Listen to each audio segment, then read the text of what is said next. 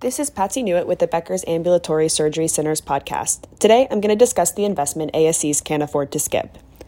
ASCs are in a great position to capitalize on the trend towards value based care.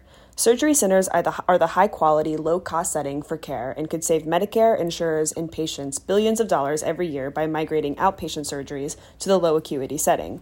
But there is one thing holding them back technology. Hospitals and insurers have sophisticated EHRs and data management systems to capture information about patients and deliver a high level of care. They have a huge advantage over ASCs when it comes to value based care and risk based contracting because they have the data and analytical capabilities to negotiate rates and contracts beneficial for them.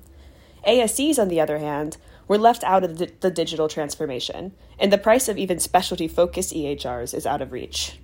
The federal government required hospitals to implement EHRs in 2009 with the Health Information Technology for Economic and Clinical Health Act and provided financial assistance through the Meaningful Use Program.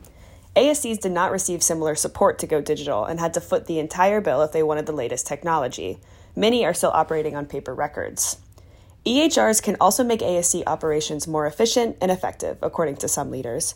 The long term savings can help centers realize a return on investment for the expensive EHR systems. The lack of digital capabilities will also put ASCs behind in the race to attract patients, who increasingly demand a seamless healthcare experience. Patients are searching for healthcare providers online, and an attractive digital front door with the ability for them to schedule appointments online and pay at their convenience will be necessary moving forward. ASCs are on tight budgets with rising labor and supply costs, but the most forward looking administrators are making room in their budgets to invest in EHRs and data analytics to prepare for the future.